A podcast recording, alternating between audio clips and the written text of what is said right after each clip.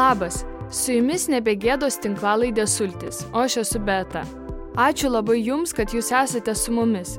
Jeigu norite prisidėti prie mūsų veiklos, užsukite į mūsų parduotuvę nebegėda.lt pasvirasis brūkšnys parduotuvė. Dalinkitės mūsų turiniu su savo auditorija arba tiesiog parašykite mums tai, kas Jums patinka tame, ką mes darome, mums tai yra labai svarbu. Ir aišku, jūs galite tapti mūsų patronais. patreon.com pasvirasis brūkšnys nebegėda. Šiandien išgirsite du pokalbius. Pirmasis bus su Karolina, su kuria kalbėjau apie jos priklausomybę nuo alkoholio. Ai, ten truputį alaus, truputį ten kažko, tai ir taip nepastebėjau, kaip aš iš tikrųjų pradėjau kiekvieną vakarą gerti O antrasis pokalbis bus su suaugusių alkoholikų vaikų grupės nariais - Beta ir Mindaugu. Mes priešinamės kam ir nenorim būti kuom, savo tėvais, ne? Bet mes jų kopijos. Klonai taip vadinami. Tai prasme, ir aš esu tokia pat mama. Su tais tėvais turbūt nebuvo to ryšio, nes tėvas šiaip jis toks buvo labai atsiribojęs, toks darboholikas, mama sirgo, rimtai sirgo depresija ir ryšio buvo neįmanoma su juo užmėgsti. Statistikos departamento duomenimis 2016 metais Lietuvoje vyrų mirtingumas dėl alkoholio vartojimo 3,7 karto viršijo moterų. 2016 metais šimtam tūkstančių miesto gyventojų teko beveik 23 mirusiųjų žmonių dėl alkoholio vartojimo. Taip pat statistikos departamento duomenimis 2016 metais vienam 15 metų ir vyresniam mūsų šalies gyventojui teko 13,2 litro suvartoto absoliutaus alkoholio. Pasaulio sveikatos organizacijos 2016 metų duomenimis Lietuvoje žmonės dažniausiai vartoja alų arba stipriuosius gėrimus. Vyrai suvartoja tris kartus daugiau alkoholio negu moterys. Pagal suvartoto alkoholio kiekį Our World in Data puslapio duomenimis esame tose pačiose gretose su Moldova ir Čekija, pralenkdami Baltarusiją, Rusiją, Lenkiją ir kitas šalis. Šį epizodą remia Batai Toms. Toms yra socialiai atsakingas prekės ženklas dėl savo inovatyvios idėjos, pakeitusios milžiniško skaičiaus žmonių gyvenimus visame pasaulyje. Idėja yra paprasta Pirkite toms batus ir už kiekvieną jūsų nupirktą porą kompanija padovanos batus tiems, kuriems jų labiausiai reikia. Tokiu principu šiandien išdalinta jau daugiau nei 88 milijonai batų porų pasaulyje ir 15 tūkstančių batų porų Lietuvoje. Užsimanėte ir jūs batų poros? www.open24.lt pasvirasis brūkšnys toms puslapyje jūs visai toms avaliniai su kodu nebegėda 10 gausite 10 procentų nuolaidą. Su kodu nebegėda 10 gausite 10 procentų nuolaidą, tai gal ir susigundysit. Na, o dabar grįžkime prie mano pirmosios pašnekovės. Karolina man parašė laišką apie savo priklausomybę ir sveikimą. Aš sugalvojau ją pakviesti į tinklalaidę pasidalinti savo istoriją. Karolinos vardą ir balsą pakeitėme jos pačios pageidavimu. Visa kita liko tikra.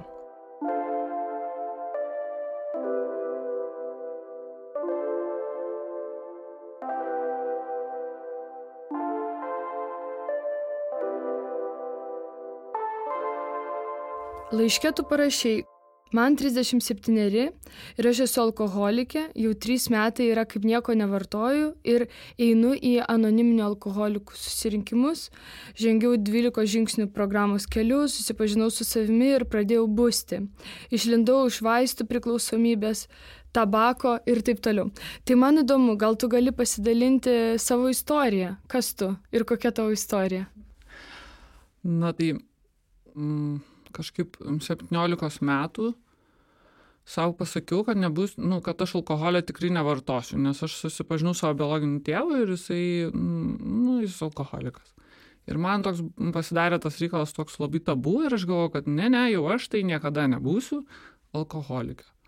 Bet aš kažkaip labai norėjau, man reikėjo viską pabandyti tenais. Ir aš lindau į kitus tos narkotikus, ten kažkokius rūkimus, nu man visą laiką reikėjo kažkaip va to, bet aš kažkaip įsivaizdavau, kad tai čia ir, ir nėra problema. Ir tas alkoholizmas, jis taip sėdėjo už, užsleptas toks. Ir man išlindo jis, kaip man buvo apie 30. Nes aš turėjau sūnų, prieš tai man kažkaip viskas buvo gerai, aš ten nevartojau taip besaiko. Ir mūsų šeimoje ten buvo kelios savižudybės tai ir, ir aš praradau kelis dar draugus ir taip man dar paaštrino tą dalyką, bet aš buvau labai ten įsikibus tos idėjas, kad aš alkoholika nebūsiu ir aš labai ten save kontroliavau. Bet atėjo tam tikras laikas, kad aš kažkaip nejučiom pradėjau, nu, vartoti. Tai kaip aš įsivaizdavau, kaip ir dauguma, kad, ai, ten truputį alaus, truputį ten kažko, tai ir taip nepastebėjau, kaip aš iš tikrųjų pradėjau kiekvieną vakarą gerti kiekvieną mielą dieną man kažko, dėl kažko tai reikėjo gerti, aš susigalvodavau dėl ko. Tarkim, man reikėdavo nubėgti iki baro, tai aš susigalvodavau konfliktą namuose, trenkdavau durim ir, ir, ir iš, išlėkdavau ten į tą barą.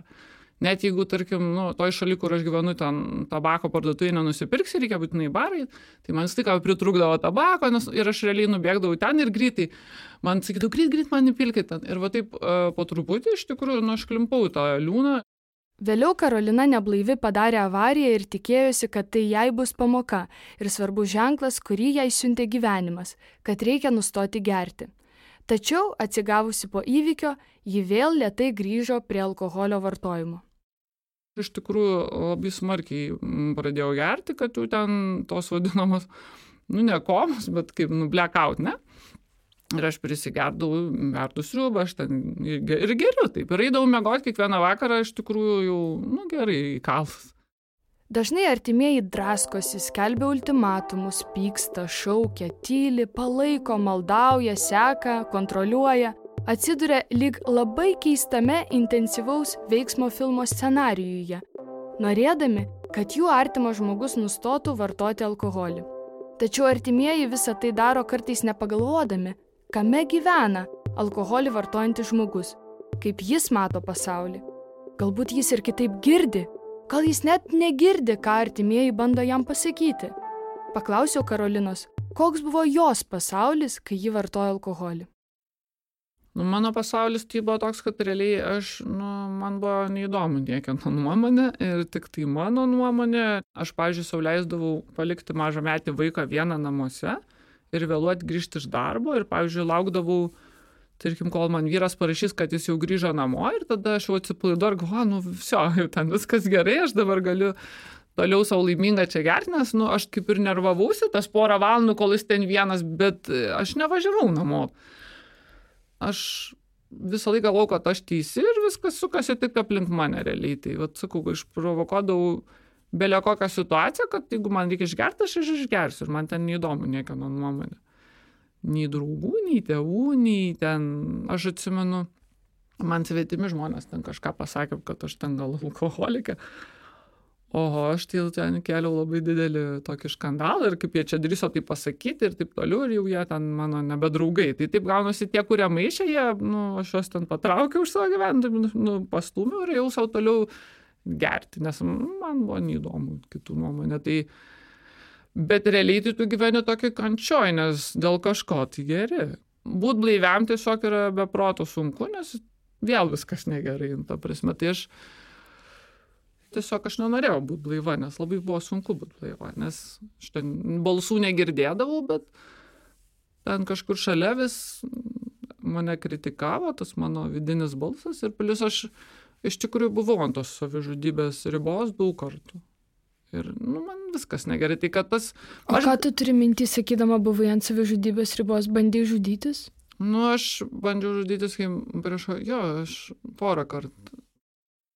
Visą tą laiką, kai Karolina gėrė, šalia jos buvo ir jos sutoktinis bei mažas sunus. Pasiteiravau, kaip į visą šią situaciją reagavo jos vyras ir kita artimiausia aplinka mano vyras niekada man nieko realiai nesakė.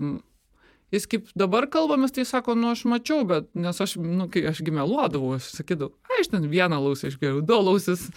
Tai dabar, kaip juokavom, sakau, turbūt jau buvau dvi dėžės išgerus, ne, nu, ta prasme, tie skaičiai kitokie buvo ten to gerimo.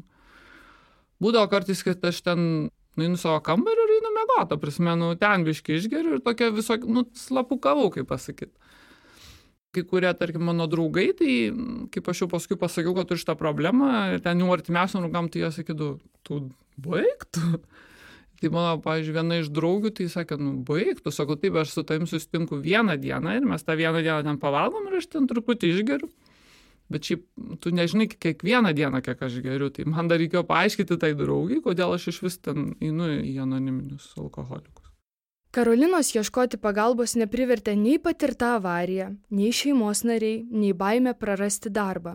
Dėl to man buvo įdomu sužinoti apie tą tašką, dieną, minutę ar akimirką, kai ji nusprendė, kad jai reikia pagalbos ir leidosi jos ieškoti. Jau man prasidėjo tokios psichozės kažkokios, tai aš Pamenu vieną šeštadienio rytą prabudau ir, ir, ir aš nieko neatsiminiau, bet aš labai gerai atsiminiau, kad aš iš darbo važiavau namo ir aš kažkaip neusukau namo. Ir sėdėjau aš tą šeštadienį, ten labai ilgai galvojau, nu kaip aš ten, nu kaip, kas ten buvo. Ir man tokios baimės pradėjo darytis, tokios panikos, kad gal aš ką nors sužydžiau važiuodama, nes nu, grįžau tą naktį kitą, kai ten nu, mintimis, kaip ten viskas buvo su tą avarija ir ir aš nedrįsau išeiti apžiūrėti automobilio, ta prasme, nu, man buvo ir mintis, kad aš nebenoriu gal tada iš vis gyventi, nu, ta prasme, viskas kartu jau susidėjo ir aš ten atsimenu, kad toks, kaip pasakyti, toks tylus klikimas galvoje, kad, nu, nu, aš negaliu daugiau taip, nes kas čia vyksta su manimi, man pradėjo kilti klausimai, kodėl, kodėl aš, kodėl man va taip yra. Ir aš tada pradėjau suprasti, kad čia jau pati su savim būda tokia sažininga, kad aš realiai ištisas dienas geriu ir dar pradėjo lysti tokie momentai, kad aš netgi darbo metu kartais sugebu nu, nulėkti ten kažkur tai nusipirkti pavalgyti, bet tuo pačiu dar ten ir realiai įkalti nu, tos šotus, ne? Man va tokia pradėjo tas siaubas kilti, nes tas noras nebegyventi realiai, tai mane jis persekiojo ten nuo 17 metų ir va tada jisai dar labiau suaštrėjo ir aš galvoju, nu, nu tai kad viską turiu realiai, viskas yra, dėl ko galima džiaugtis, bet tos kažkaip tos laimės nėra, nes aš viduje, nu, su savim nebuvau laiminga. Ir man visko trūko, visko per mažai, nu ir va taip. Bet tas momentas tada va, buvo, nu, ta tokia psichozė, aš ten atsimenu, kad sėdėjau aš liktai kaip duše, va, nu, kaip tokia bepratė, ten sibavau ir, ir, ir galvoju, nu, kas man yra, kodėl man taip yra, nu, kodėl aš negaliu eiti ir ten džiaugtis tą saulę, ten, ar šeima, jūra, ten viskuom. Nu, ir man labai, va, tas momentas kažkaip pramušė. Ir aš, ten sakau, siubavau, siubavau ir, ir kažkaip, nežinau, aš lik pradėjau jau ten, kaip pasakyti, su ta aukštesnė jėga kalbėtis, nes realiai su nieko daugiau nebeliko kalbėtis, nes aplinkiniai nelabai suprato tos mano problemos ir aš pradėjau tada ieškoti. Labai gerai atsimenu, paguglinau, kokie žymų žmonės turi šitą problemą, nes jau dabar tai galvoju, nu va, tai čia ne aš viena ir ten ir tie ieškojimai tokie prasidėjo, tos pagalbos. Ir aš taip netyčia, kit, vat, savaitę po tos tokios, vat, kažkaip stengiausi negerti, jau, jau mane, mano realiai ir veidas ten buvo užtinęs ir aš turėjau problemų sveikatos, ten skrandis ir taip toliau. Bet daugiausiai problemų tai buvo nugalvoje. Ir sutikau žmogų kitą savaitę iš anoniminių draugijos. Taip, nu, jis mano klientas buvo ir, jisai, ir aš sakau, kaip jums ten tą avariją, nes jis avariją turėjo, sakau, o aš sakau, tikiuosi, kad jūs buvot blaivas. Ir jisai sako, aš jau 16 metų blaivas. Sakau, kaip?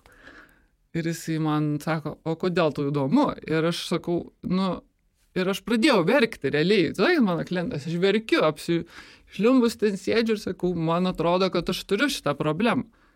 Tai sako, neverk, yra sprendimų.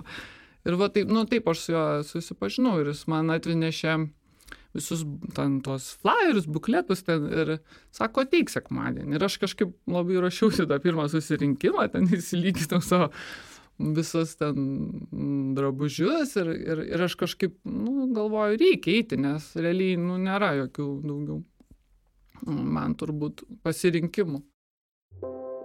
Karolina teigia, kad prieš anoniminių alkoholikų susirinkimą turėjo iš ankstinių įsitikinimų. Sakė, kad galvojo, jog ateis, o ten sėdės vieni chroniai, bet viskas buvo labai kitaip.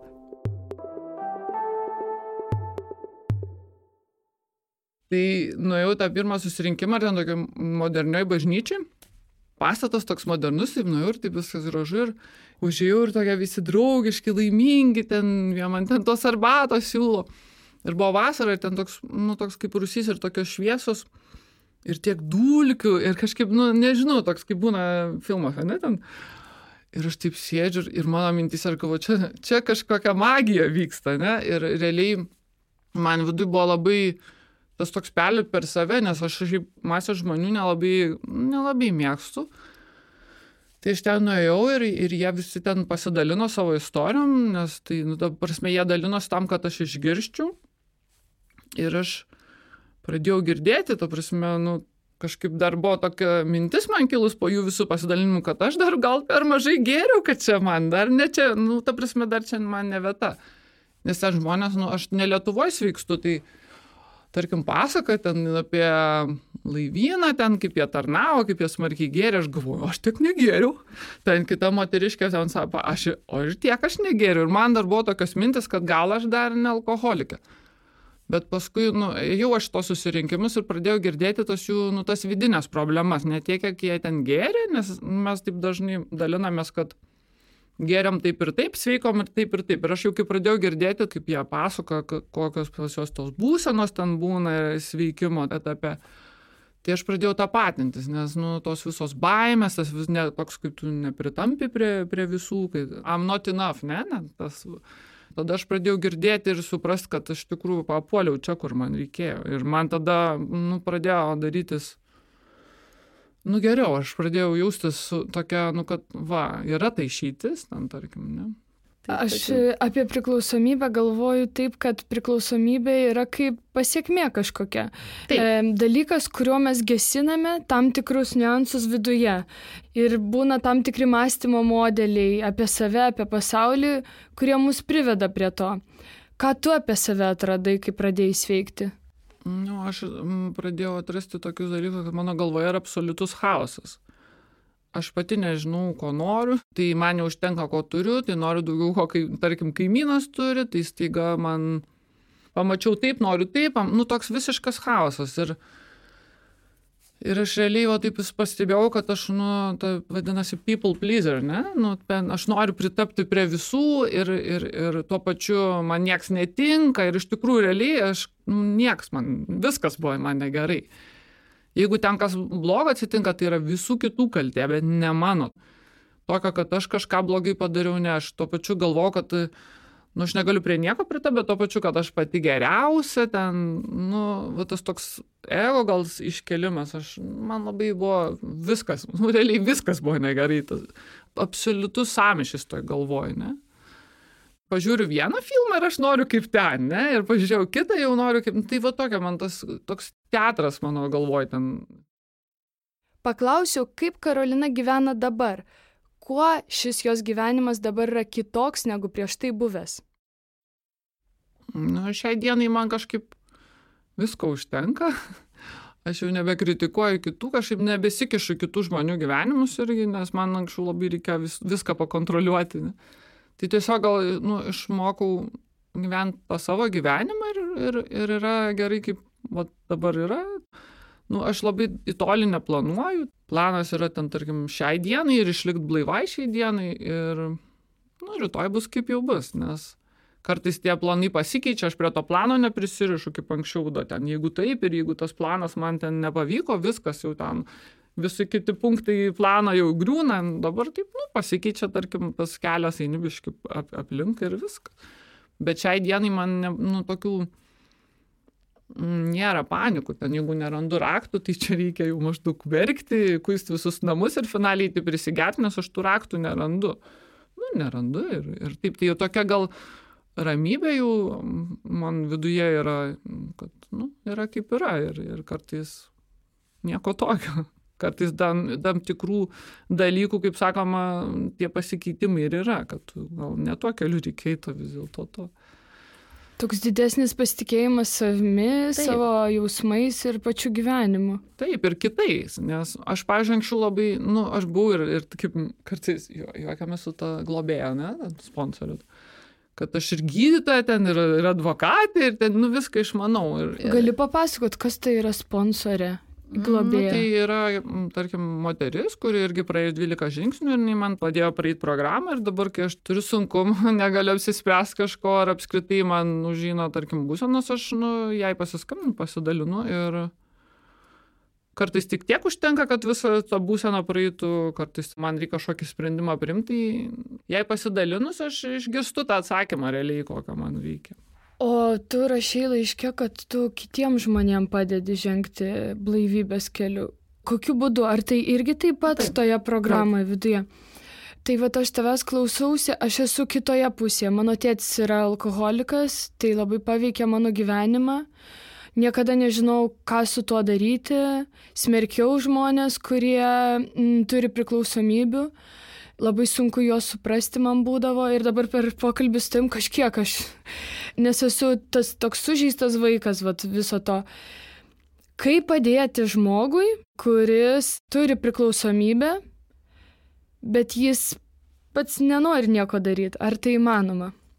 Nu, nežinau, aš kažkaip iš tos patirties, vat, tarkim, merginos, kurios kreipiasi, jos Mm, tos, kurios nori pačios, tai jos dažniausiai ir eina tuo sveikimo keliu, bet aš tokios pati neturiu patirties, bet į grupę, kai ateina žmonės, kur ten atveža mama, močiutė ir taip toliau, ar ten žmona, tai, nu, tas žmogus ne visada išgirsta, apie ką mes čia šnekam. Tai, ta prasme, jie patys nu, turi norėti sveikti, tai jūs, manau, kad nebent galit supažindinti, kas tai yra vat, tos veikimo programos ar, ar kažkur pasiūlyt gal nueiti, bet šiaip iš mano patirties vat, yra žmonių, kurie turi tą problemą, ir, bet aš nelabai galiu jo, nu, žmonės turi patys pripažinti, kad tai yra problema ir tada jau, aš manau, jiems yra šansas eiti ir, ir ieškoti tos pagalbos.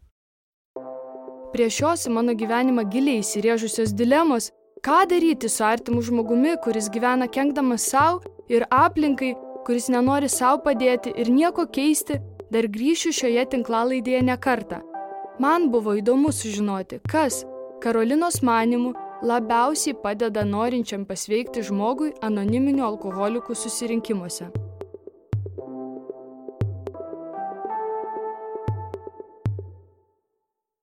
Susitapatinimas, kad jie, kaip aš dalinasi apie e, savo tos jausmus, tas būsenas, tai aš girdžiu ir galvoju, o ir man taip yra, ta prasme, ir va tai va. Ir tarkim, tas vyrukas, kuriam ten 70 metų ir jam taip pat yra, nesvarbu, kad jis jau blyvas ten 40 metų. Ir tas, kur prieš metus atėjo, kad mūsų tie, nu, tokia kaip beprotybė, beveik vienoda. Ne? Ir nesvarbu, iš kokios šalies jie, ar ten kokį darbą dirba ir taip toliau, kad tos, va, tos, tos būsenos, tos mintis, tarkim, net yra praktiškai vienodos. Tai va, taip, tas susitapatinimas man taip sveikimo pradžioj buvo labai svarbus, nes aš tik galvoju, kad čia tik man taip yra. Ne? Kokie dabar yra tavo santykiai su vyru, vaiku? Ar vaikas kažką atsimena iš to laikotarpio? Na, vaikas iš tikrųjų, su vaiku yra labai viskas gerai, santykiai geri, nes aš um, pradėjau vėl, nu, nu kaip nepradėjau, bet aš iš tikrųjų išmokau būti jo mama, kaip išsiblaiviau. Kažkaip nesijaučia to tokio, kad aš jam daug žalos padariau, bet manau vis tiek kažkiek ten to žalos yra padaryta, bet mes bendravom labai gražiai dabar ir jisai nežino, kad aš einu, nes jis dar gal toks mažas.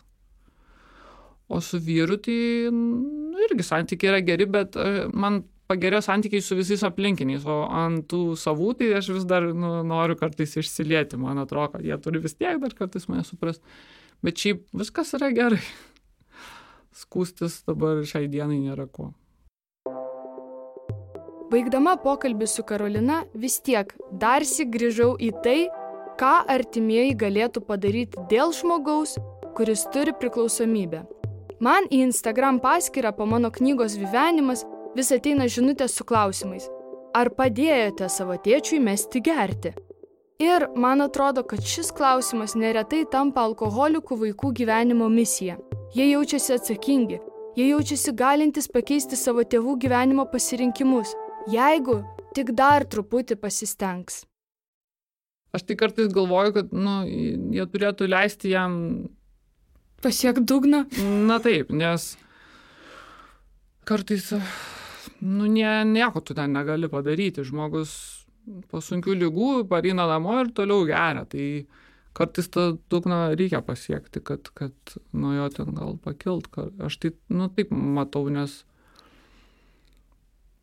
labai sunku kažką pakeisti. Ten galima gal nu, padėti knygą ar ten kažkokį bukletą ir, kažkaip gražiai pasiūlyti tą, bet kaip sakiau, kad, pavyzdžiui, man tai buvo neįdomu, ką kiti sakė, kol aš to emocinio tokio visiškai, nu, dugno tokio įsitaškymo nepasiekiau, tai niekieno nuomonė man nebuvo svarbi. Matau tos kitus žmonės, kurie ateina ir jie nu, dar nepasiekia to dugno ir jie kažkaip nu, viską praignoruoja, ką tu ten sakai. Ateina dėl kompanijos į tos susirinkimus. Su Karolina pokalbį baigiame. Jeigu jūs kažkas palėtė šiame pokalbėje, paskaitykite knygą, kuri vadinasi Anoniminiai alkoholikai. Taip pat Lietuvoje puikiai veikia ir padeda daugybei žmonių keisti gyvenimą anoniminių alkoholikų susirinkimai Tinklapyje aalietuvoje.org sužinosite daugiau. Užduokite savo klausimų. Kaip jūs dažnai vartojate alkoholį? Ar vartojate alkoholį tam, kad lengviau užmigtumėte? Kad pavyktų bendrauti su žmonėmis? Ar jūsų vartojamo alkoholio kiekiai didėja? Ar pavyktų kelis mėnesius visiškai nevartoti? Jeigu jums kyla abejonių dėl savo santykio su alkoholiu, pasikonsultuokite su specialistu dirbančiu su žmonėmis, kurie turi priklausomybių. Nes pagalbos savo ieškoti nėra gėda. Dabar netrukus pereisime į antrąją šio epizodo dalį. Aš kalbėsiu su tais, kuriuos sužeidė jų tėvų priklausomybės. Šį epizodą remia Toms Batai. Toms yra socialiai atsakingas prekės ženklas dėl savo inovatyvios idėjos pakeitusios milžiniško skaičiaus žmonių gyvenimus visame pasaulyje. Idėja paprasta. Pirkite Toms batus ir už kiekvieną nupirktą porą kompanija padovanos batus tiems, kuriems jų labiausiai reikia. O šiandien su kodu nebegėda 10 jūs gausite 10 procentų nuolaidą puslapyje open24.lt pasvirasis brūkšnys toms jūs gausite 10 procentų nuolaidą visoms toms batų poroms.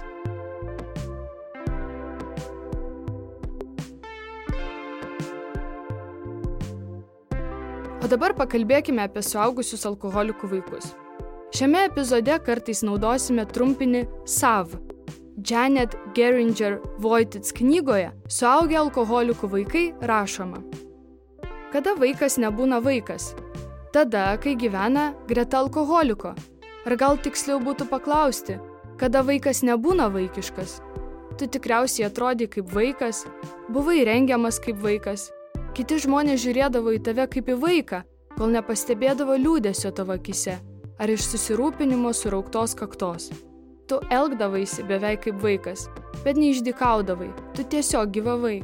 Nebūdavai toks gaivališkas kaip kiti vaikai, Tik niekas to nepastebėdavo, kol neįsižiūrėdavo atidžiau, bet net ir tuomet tikriausiai nesuprasdavo tavęs. Citatą baigiau. Šios dalies mano pašnekovai yra Mindaugas ir Beta. Jie kartu lanko suaugusių alkoholikų vaikų grupę. Beta sav apibūdina taip.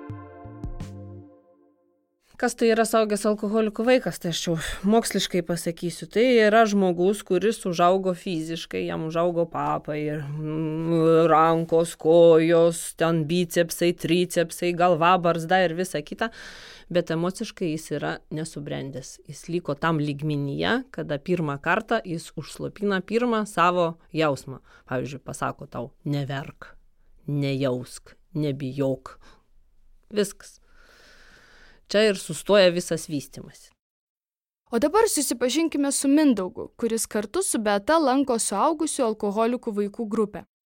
Tai aš Mindaugas, man 32 metai ir, žodžiu, esu kaip ir e, programos tokios suaugę alkoholikų vaikai narys ir ją ja, atėjau, iš tikrųjų, kaip dabar matau, tai visai nu, nesenai, toks dar gan šviežias esu, prieš 2,5 metų ir atėjau iš esmės dėl to, kad e, nelabai Aš nelabai mačiau, kad kažkas tai keistųsi gyvenime, nes jau keli metai ten turėjau ir visokių priklausomybių, ir, ir depresiją, ir, ir ten, žodžiu, ir gydimas, ir vaistais, ir psichiatriniai gulėjau, ir psichoterapiją jau, ir kažkaip tai man nu, tas iš esmės nelabai kažkaip ir keitėsi kažkokie dalykai, ir toks kažkoks strigimas buvo, aš jaučiau, kad, ta prasme, nei aš ten santykių galiu kurti, nei su žmonėms sutariu, nei dirbti normaliai galiu, tai iš tikrųjų, nu, atėjau tokia, neturėjau jau kur eiti, tai kai atėjau, žodžiu, tiesiog čia tas visas procesas toksai buvo, na, kaip aš pamačiau, kaip tos grupės veikia, nes man buvo šiaip sunku truputį susitapatinti su to, kad tai yra pavadinimas suaugę alkoholikų vaikai, nepaisant to, kad į grupės eina, aišku, ir, ir žmonės iš alkoholinių šeimų, ir iš šiaip disfunkcinių, ir, žodžiu, visi, kurie tapatinasi su ta taip vadinama problema. O kaip buvo tavo šeimoje? O mano šeimoje buvo, konkrečiai mano tėvai, jie negerė, bet pas mane šeimoje buvo, nu, čia taip jeigu plačiau, pradedant nuo, nuo mano senelių, ten, nuo, nuo, nuo dėdžių ir taip toliau, tai ta alkoholizmo problema yra, nu, buvo ir mm, mano tėvo tėvas, jisai sirgo tokia kažkokia, kažkokia sanarių lyga ir jis ten 20 metų gulėjo lovoje, iš tikrųjų, iš esmės, kiek aš dabar sužinojau iš tėvo, kad jisai 20 paskutinių metų po litro samagono išgerdavo ir, ir, ir jis iš esmės numirė nuo alkoholizmo, nes jam atsisakė inkstai. Iš mamos pusės taip pat buvo tų problemų, mano dėdė vienas, kuris va dabar irgi nesenai mirė tiesiogiai nuo alkoholizmo ir, tarsi, labai daug tokių psichinės sveikatos problemų šeimoje. Mano mama iš esmės, jinai, nu, jinai nebuvo niekada diagnozuota ten, bet turėjo tokių rimtų ir ten de depresijos epizodų ir nerimas ir visa kita. Ir mano tėvai išsiskyrė, kai man buvo 12 metų ir aš iš esmės likau su, su ta mama, su broliu ir mama ir tėvas visiškai dingo iš mano gyvenimo ir su mama, kuri iš esmės, ta prasme, buvo labai labai nestabili ir ten buvo toksai emocinis teroras, buvo ir smurto, ir fizinio, ne tiek daug, bet buvo daugiau toks emocinis smurtas ir jinai ten ir žudytis prie manęs bandė ir panašiai. Nu, žodžiu, aš augau tokioje labai labai nesaugioje aplinkoje. Janet Geringer Voitit savo knygoje vardyje, kad suaugę alkoholikų vaikai gali turėti tam tikrų bendrų bruožų, tokių kaip Jie gerai nežino, kas yra normalu. Jiems sunku atlikti kokį nors darbą nuo pradžios iki galo. Meluoja netgi tada, kai būtų paprasčiau pasakyti teisybę. Sau jie yra labai negailestingi. Nelabai moka linksmintis. Jų požiūris į save pernelyg rimtas. Jiems sunku artimai bendrauti. Perdėtai jautriai reaguoja į permainas. Nuolat laukia pritarimo ir pripažinimo. Lietuvoje kai kuriuose miestuose yra suaugusių alkoholikų vaikų grupių. Viena iš jų Mindaugas su Beta, kurios istoriją išgirsite netrukus ir lanko. Aš su Beta, saugęs alkoholikų vaikas. Aš gimiau, galima sakyti, iš pobačkos, nes mano močiutė virdavo samogoną ir jinai varydavo ir turėjo tą taip vadinamą tašką. Mano šeima visai yra alkoholinė, nes tai jie ten miršta, žudosi ir visa kita. Mačiau visokiausių baisumų, visų psichinių ligonių, mačiau epilepsijos, kai negauna žmogus dėktynės, o jam reikia. Mokėjau net jam įpilti alkoholikam nu ir tokia istorija, taip ir gyvenau, labai baisu buvo, tėtis mano baba buvo labai smurtaujantis, jį periodiškai psichiatrinę uždarydavo. Teko anksti užaukti tiesiog ir išmokti nieko to nejausti. Tas gyvenimas tęsiasi, aš užaugau, aš tėvui daviau pirmą atkritį, kai man sukako 18. Aš... Ką tai reiškia? Mm, Nu, tai prasme, smurtauja, smurtauja, tu sėdi, bijai, kojos tau rankos dreba, širdis kalatojas, o po to jis trenkia tavo mamą, jinai nukrenta, o už nugaros maža sesa, sesuo ir tu stovi prieš milžinišką dėdą, nes jis buvo stiprus, įjaudrinta, putos lūpose iš pykčio, vien su triusikais, nelabai pridengtais ir tu neturi kur dėtis, už nugaros tau sesuo mažytė, tu turi ją ginti. Tai tiesiog jau ateina toks momentas, arba tu mane nužudyk dabar, ar, nu, arba jau viskas, nukentėti nebegalima. Pačiu paltą tėvą pastumėm taip, kad jis atsitrenkė į sieną, tai nu, jis buvo girtas gerai. Nė nesulaukusi 20 metų, Beata jau išlaikė savo didelę šeimą, bei taip, kaip mokėjo, stengiasi įtvirtinti ramybę savo namuose. Beatos močiutė turėjo vadinamą naminės tašką, kur žmonės ateidavo įsigyti alkoholio. Kartais močiutė palikdavo šią stotelę prižiūrėti savo anūkiai, kartu su taisyklėmis, kiek kam įpilti, kam nebepilti, kaip padėti tiems, kuriuos jau kamuoja drebulys ir kiti simptomai, nes jiems labai reikia išgerti. Vieną dieną, dirbdama močiutės nelegaliame versle, ji atsisakė įpilti alkoholio jaunam vaikinui, kuris vėliau ir tapo tuo žmogumi, kuris Beatą supažindino su anoniminiais alkoholikais.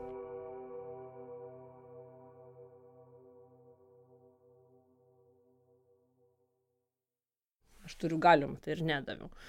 Bet mes padėjau aukti, pradėjom bendrauti ir jis atsidūrė tuose anonimuose anksčiau ir jis pas mus ateidavo mes čia. Aš niekur nepritapdavau, nu čia savo tie visi brožai. Man visur sekdavosi, aš buvau labai talentinga, bet man pasisekė ir aš pabėgau.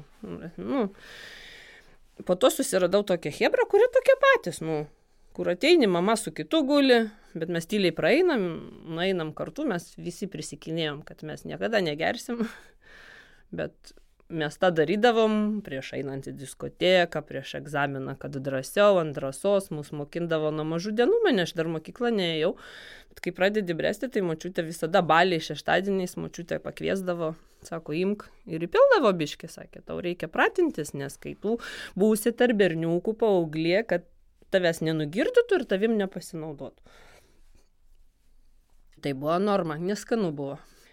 Ir po to tas vaikinas, nu, atvažiuoja su mumis, būna, bendrauja, kokius gimtadienius švenčia, bet negeria. O man buvo keista. Nu, aš nuo mažų dienų, kaip girdėjau, klausiau to Dievo, kaip įsivaizduojama, nes aš augau basom kojom per pievas ir nieks nežiūrėjo. Ir, ir gyvūnų tų klausiau, kodėl taip gyvena, nu, tie žmonės. Nu tai tas žmogus parodė man kelią, tiesiog mes su juo pradėjom bendrauti. O čia tas vaikinas, kaip suprantu, kuriam tada neįpyliai. Taip. Taip. Taip. Ir jūs su juo susibendravot, taip. o jis kažkaip nusprendė negerti. Ne, jis buvo anoniminėse. A, jau buvo. Jau buvo mhm. ir ne vienus metus buvo anoniminis, jis apie tai pasakojo, nu, bet man, nu, tada nežinai, kas tu. Ir, nu, tai tu, tai anoniminėse buvai, tai aišku, nes aš tau tada kažkada ten neįpylėm, mes dar apie tai jokaudavom. Nu, bet mano įsivaizdavimas buvo, kad alkoholikas tai jau tas, kuris ateina drebančiom rankom arba moteris apsimyžusios, apsi, apsi nesigilinam, kad žmonių negazdinti. Čia buvo alkoholikai. O kas aš, aš apskritai nežinojau. Aš kažkaip gyvenau, kažkur išgyveni, kažkur pabėgi, kažkur neturi maisto, pavogi. Nu, tu prasme, reikia suktis, nėra laiko. Ir... O kada tu atėjai į savo? Man buvo 25 metai. O kiek tau dabar? 41. Aš nuo pradžių šitoj grupiai savo. Ten mano, kaip sakant, namai, mes net grupę pavadinom namai.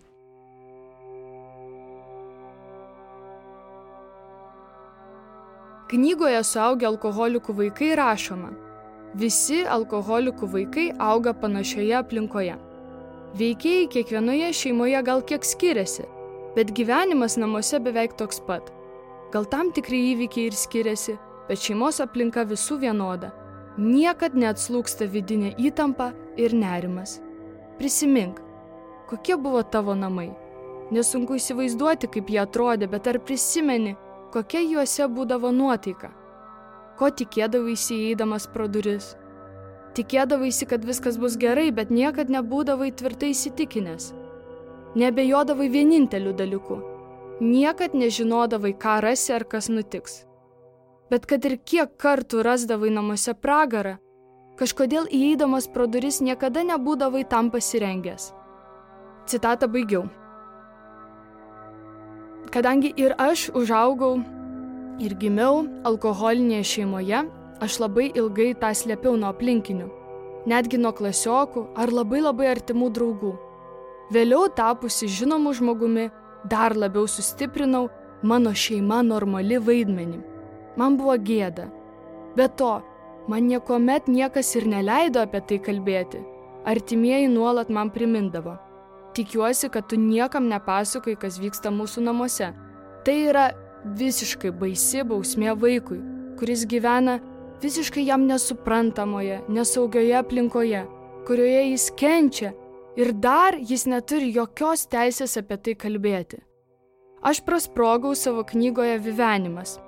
Pacituosiu trumpą ištrauką iš savo knygos, ką rašiau, koks tai yra jausmas gyventi alkoholinėje šeimoje. Jūs svajojate apie kompiuterį.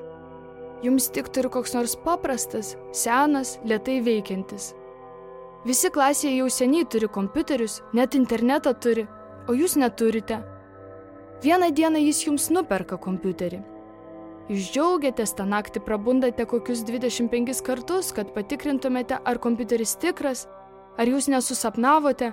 Kitą dieną, eilinio konflikto metu matote, kaip jis bėga link jūsų kompiuterio ir krauju pasruvusiomis akimis grasina jį sudaužyti. Jūs nesuprantate, kodėl kompiuterį reikia daužyti, juk nei jis, nei jūs šiandien nieko blogo nepadarė. Ilgainiui jūs ir nebeturite draugų, nes kai ateina žiema laukia žaisti per šaltą, o į namus kviesti draugus nejauku, nes bet kurią akimirką gali grįžti jis, įsvirduliuoti į jūsų kambarį ir pradėti nerišliais keminimis kažką sakyti. Jis galvos, kad tuo metu elgesi kaip geriausias tėtis pasaulyje, o jūs norėsite numirti. Ir nesvarbu, kad jums tik aštuoneri. Alkoholikų vaikams amžius negalioja.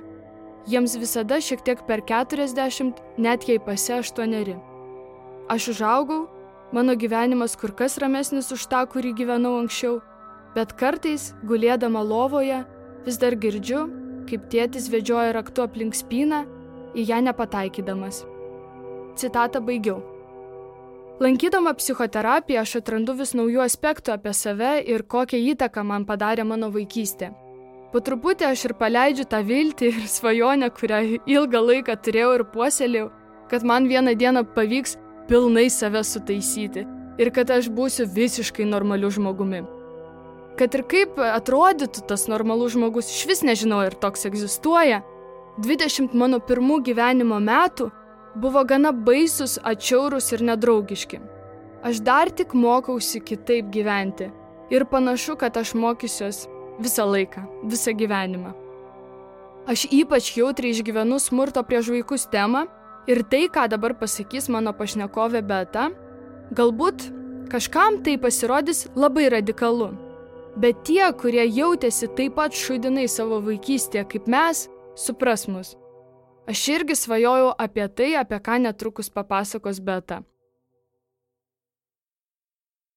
Dabar pradėjau tuos vaikus atiminėti, aš džiugauju, man, man, man smagu, a, a, aš gaila, kad manęs nieks nepaėmė. Mano svajonė buvo vaikystėje sėdi prie namus ir tokie vartai sulūžę, seni, uždaryti ir aš sėdžiu ir girdžiu, kad tėtis jau pas mučiutė geria ir jis toj vėl smurtausiu, mamos ilgai nėra ir aš sėdžiu, nu ne jau, aš įsivaizdavau vienintelis, kad, nu, aš ne čia pataikiau, tuoj kas nors ateis ir mane paims į prieglaudą kokį, į vaikų namus, aš nežinau, aš svajojau apie vaikų namus, apie patalinę, apie ramų miegą, aš žinojau, kad ten vis tiek žaislų kažkokių yra, o visa kita bendrauji su vaikais, mokaisi, aš svajodavau mokytis, aš svajodavau ramiai miegoti, viso šito nebuvo, jeigu vieną naktį mėgi, dar dvi gali ir nemiegoti, ar ant šieno bėgti ir visa kita. Beta suaugusius alkoholikų vaikus prilygina žvėreliams iš miško kadangi aš su gyvūnais augau, galima palyginti. Vat e, laukinis žverelis sėdi miške, ne? Bet jam reikia išlysti, šiaip jis ne žverelis, jis žmogus, bet jis, nu, nu kas nors matė laukinį žverelį. Ir tu nori prie jo ir prieiti, jis pasislėpia. Tu nori prie jo prieiti, jis pasislėpia. Ir jam reikia vat, laiko, tu turi kantriai sėdėti ir laukti, kol tas žverelis prieis prie tavęs, paims tą, nu, kad jį prijaukinti. Beta sako, kad pradėjusi lankyti SAV grupę jautėsi lyg įstojusi į universitetą. Aš pradėjau skaityti tų programinę tą literatūrą, vieną, kitą, antrą, trečią, čia susitapatinu ir čia susitapatinu kažkiek, čia neaišku ir čia neaišku. Ir taip pradėjau, pradėjau savo tą kelionę ir norėjusi labai daug žinoti ir kai supratau, kad tas nu, žmogus psichoterapeutas, kuris padėjo tai grupiai, nu, atsistoti ant kojų, nes tai labai delikatus dalykas. Šiaip iš lempos tų alkoholikai, viskas aišku, susirinko, turi vieną bėdą, negeriam ir tiek, net tenais Alanonas susirenka, vyras geria, niekšas toks, aš čia vargšelė kenčiu, kol supranta, kad jinai pati turi kapstytis, ne? O savas tai yra tas, kas gimė iš viso šito, kuris bijo pasakyti, bijo būti kažkom, bijo būti pastebėtas, bijo meilės, bijo nemailės, bijo vienatvės, visko bijo. Ir net nežino, kad bijo, nes jam atrodo, kad jis drasus. Patirdami nesaugę, nestabilę ir neramę vaikystę, Nejausdami pagarbos dėmesio savo jausmams, sav susiduria su sunkumais suaugus užmėgsti ryšį. Mindaugas dalinasi savo patirtimi. Su tais tėvais turbūt nebuvo to ryšio, nes tėvas šiaip jis toks buvo, netgi kol buvo šeimoje, buvo labai atsiribojęs, toks darboholikas, mama, su mama irgi buvo labai labai komplikuoti visi tas santykiai, nuo pat aš kaip dabar esu atkapstęs ir išjautęs ten, žodžiu, nuo pat kūdikystės, ta prasme, nu, jinai sirgo, rimtai sirgo depresija ir, ir kažkokio tokio ryšio buvo neįmanoma su jau užmėgsti, nors visada to norėjusi labai. Tai aš tiesiog turbūt kažkaip vat, instinkty, instinktyviai, ta prasme, nejaučiau, kad tas yra įmanoma, ta prasme, su žmonėm. Ir labai nuėjau į tas visokias priklausomybės ir į, į izolaciją. O prasme, kokias turi minti priklausomybės? Alkoholis, pornografija, e, vaistai.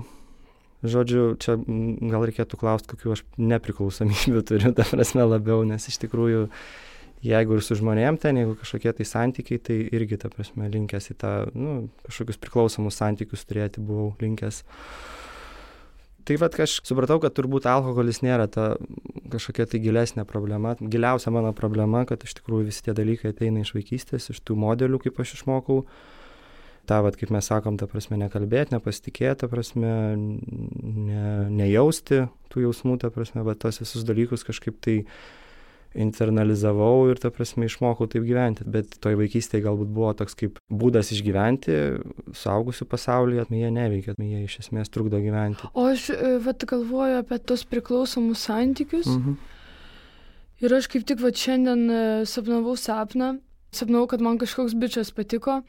Ir e, kaip aš nu jam rodžiau dėmesį. Mhm. ir aš prisiminiau kad aš anksčiau visą laiką kaipgi ir man pirmą kartą gyvenime aš tą suvokiau, kad tai yra visų pirma keistas dėmesio rodimas. Bandydavau atrasti, kaip aš galiu tą žmogų išgelbėti mhm. ir gelbėdavau jį. Ir aš tokiu būdu rodydavau simpatiją. Ir aš šiandien galvoju, o tai yra kitų būdų rodyti simpatiją. Bet man atrodė, kad aš turiu būti žmogui reikalinga gyvybiškai ir tada mes galim kartu draugauti. O kad du nepriklausomi viens nuo kito žmonės būna kartu, ne, čia man anksčiau buvo visiškai nesuvokiama. Ar tau skamba tai kaip artima? Jo, aš, aš turbūt atseku vėlgi tai, vat, kad su, su mano mama buvo taip, kad aš ta prasme ją gelbėdavau, aš visada tenais galvodavau, kaip jai padėti ten, visada rūpindavausi, kad jinai ten, nežinau, nieko nes, nepasidarytų savo ir aš iš esmės jo aš nemoku kažkaip kitaip tu vat gerai labai sakai tuos tuos dalykus aš nelabai įsivaizduoju kaip būt santykyje kuriame man nereikėtų kažko gelbėti ir nereikėtų spręst kažkokių problemų ir ir ir aš į tą ta prasme nu įklimpstu aišku taip taip yra ta prasme kad aš vat neįsivaizduoju kad ir aš net neįsivaizduoju turbūt kad su manim kažkas norėtų būt kad aš kažko negelbėčiau ir nedaryčiau nes man atrodo vat kad aš taip tiktai galiu mylėti tas, tas keičiasi iš tikrųjų, tas samoningumas atsiranda, bet dar, dar daug yra to. Iš esmės, kokius aš santykius turėjau, tai buvo to visada tokio elemento gelbėjimo, e, buvimo ten ar, ar, ar kartais buvimo tėveliu, arba ten psichoterapeutu, ar dar kažkuo. Tai, jo. Mm. O dar apie ryšį, aš ne, neturiu tarpinės linijos. Arba žmogų labai giliai įsileidžiu mhm. širdį, arba jį laikau jau ten taip toli, kad yra šiaurės ašigalis. Mhm. Ar kažkas irgi, nu, gali susitapatinti? Taip, tai mano. Aišku. Kuo labiau myliu, tuo toliau laikausi ir neprisileidžiu, nes meilė kas pas mane buvo, tai reiškia, man, mamos klausdavo, mama, kodėl tu su tėčiu, mesgi paaugom, prašėm, išsisk... nu, išeinam pas mačiutę, nu kam bėgioti pas ją periodiškai naktimis, išeinam, nes sakydavo, aš jį myliu.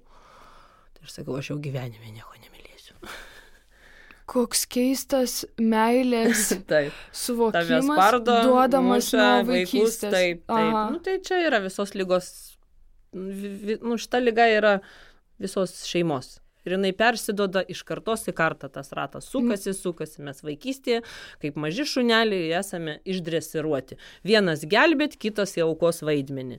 Dažniausiai vyresnis vaikas yra tas gelbėtojas, jaunesnis tas aukos vaidmo. Tas yra ir mano šeimoje. Man buvo ir vis dar kartais yra sunku mėgsti artimus santykius. Anksčiau aš matydavau tik vieną galimą santykių modelį. Aš esu gelbėtoja, o mano įsirinktas partneris yra tas, kuriam reikia pagalbos, nesugebantis prisimti atsakomybės, nu toks vargšas.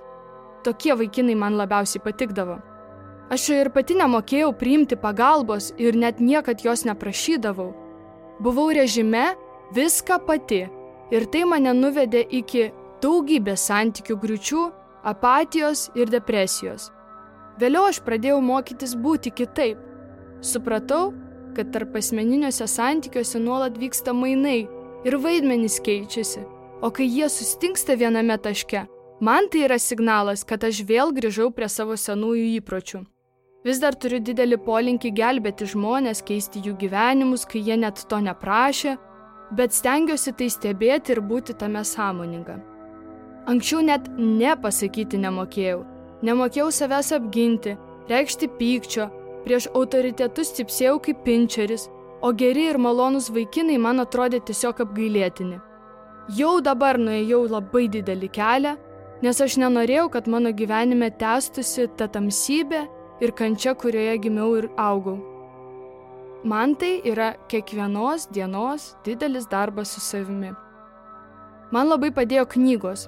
Jeigu jums yra artima tai, apie ką mes čia visi šnekame, rekomenduoju atkreipti dėmesį į jau šiame epizode minėtą knygą Suaugę alkoholikų vaikai, taip pat į Susan Forward knygas Toksiški tėvai ir emocinis šantažas, Alice Miller Kūno maištą ir gabaus vaiko dramą, Claude M. Steiner knygą Scenarijai, kuriais gyvena žmonės ir Melody Beatty Nepriklausomi. Janet Geringer Voitit savo knygoje rašo. Suaugę alkoholikų vaikai labai trokšta sveikų artimų santykių, bet jiems sunku juos išlaikyti dėl daugelio priežasčių. Akivaizdžiausia priežastis yra ta, kad jie neįsivaizduoja, kokie būna sveiki artimi santykiai, kadangi niekada tokių nepažino. Vienintelis pavyzdys yra tėvai, o jų santykiai, kaip mes jau žinome, nebuvo sveiki. Sveikų santykių pagrindas ir vienintelė prielaida, kuria grindžiama visa kita, yra štai kas. Ar realiai matau kitą žmogų ir ar jis mane realiai mato? Ar sugebu jį matyti tokį, koks jis iš tiesų yra? Ar jis sugeba mane matyti tokį, koks aš iš tiesų esu? Grįžkime prie Mindaugo ir Betos pripažinus savo vaikystę, supratus, kas joje buvo ne taip ir kaip tai tave paveikė, stengiantis sveikti, kitas etapas yra tėvai. Ką daryti su tais tėvais, kurie yra dabar ir su savo visais jausmais jiems? Kokie mano pašnekovų santykiai su tėvais yra šiandien?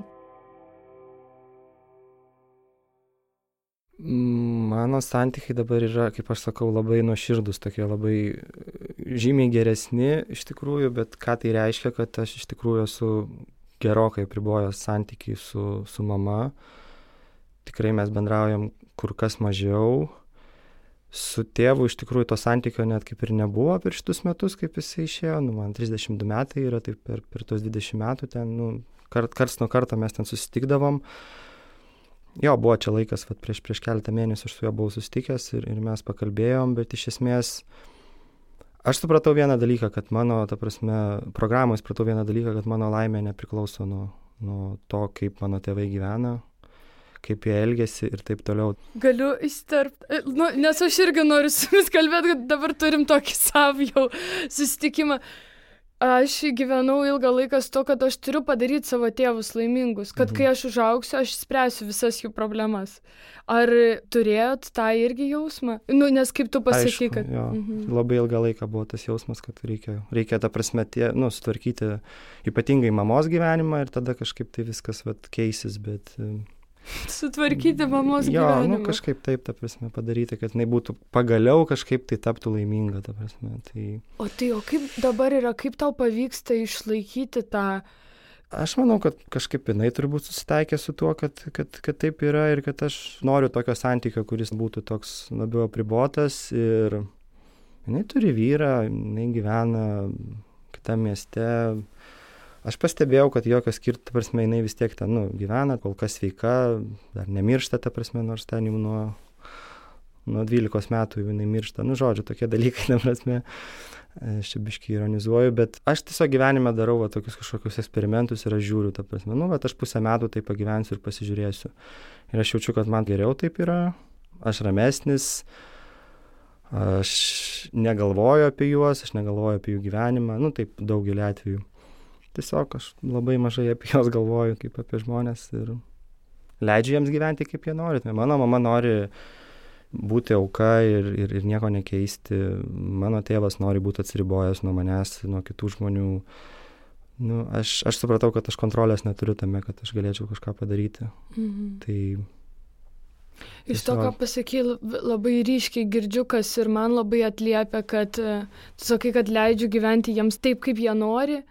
Daug žmonių, kurie galbūt nėra su tuo susidūrę, įsivaizduoju, girdi ir galvoju, nu tai taip čia akivaizdu, bet ne, žinok, tai nėra akivaizdu, nes man atrodė, kad aš turiu pakeisti, kad čia turiu padaryti, kad tėtis mestų ger, tada, kad jie kažkaip kitaip gyventų, viską, čia viską reikia labai suvaldyti. Ir tas irgi apie tą mirtį, visą laiką šis būdavo mirties motyvas, kad čia, bet kada čia mes mirsim, kažkokios nelaimės visą laiką turi nutikti kažkoks keistas juodas gyvenimas. O beto, kokie yra tavo santykiai su tėvais, šeima dabar?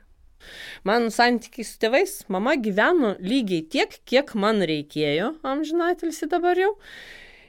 Aš išmokau, kai ją rūpinausi jau blaivybei, sukūrus savo šeimą ir taip toliau, aš gyvenau kurį laiką su savo alkoholikais tėvais ir aš, nu, jie suseno, jos reikėjo prižiūrėti. Ir aš ją prižiūrėjau. Ir galiausiai, kai jau mamai atleidau, supratau, kad jinai nekalta, kad jinai maža mergaitė. Nu, jinai užaugo, jinai mane pagimdė, bet jinai taip ir liko maža mergaitė. Jinai taip ir numirė, būdama maža mergaitė. Ir kai aš išmokau savim rūpintis kaip maža mergaitė ir pati tapau savo pačiam mylinčiu tuo tėvu ir pradėjau savo tą betą auginti mažąją, ne? Ir tu nebijok paimti ją už rankos, pabandyti ten apsirengti, pėtkelnės užsidėti, pasidažyti. Aš to nemokėjau, man iš viso atrodė, kad tai yra negerai, nes tada įsimylės kas nors ir tu būsi kaip mama. Mes priešinamės kam ir nenorim būti kuom, savo tėvais, ne? bet mes jų kopijos, klonai taip vadinami. Tai prasme, ir aš esu tokia pat mama. Aš labai nekesdavau, kai mes ruoždavomės išeiti iš namų, kur nors vat ruošiamės toks chaosas, mama šaukia, čia kažką dėlioja, viską renka, šaukia ir galvoju, dieve. Aš po šiai dieną, man su to labai sunku. Aš vis su savo vaikais bandau gražiai, galiausiai dažnai aš šaukiu. Bet aš džiaugiuosi. O tėtis, galvojau, nu, mama mirė, bus tyliau namus, jis labai išgyveno viską, bet jis po pusės metų susirado savo kažkokią moterį, ačiū jai Dieve, kad tu jį paėmėjai, tiesiai iš psichiatrinės jinai jį paėmė, jis atsisakė mūsų pagalbos ir jis yra už savo veiksmus atsakingas, jis su ja dabar, kiek žinau, gyvena po užsienius, važinėja, nu, jis jai tinka, jis valgyti sakė daro ir namus tvarko, jis gyvenime nėra nieko namuose daręs, nu, jis žydį, jis ateina aplankyti kartais anūkų, jis švarūs, ta prasme. Nu, kad būtų tie tėvai mano išsiskyrę dar vaikystėje ir mes mažiau patirtumėm ir jie gal gyventų laimingai, o jie vis laikosi, laikosi ir visi.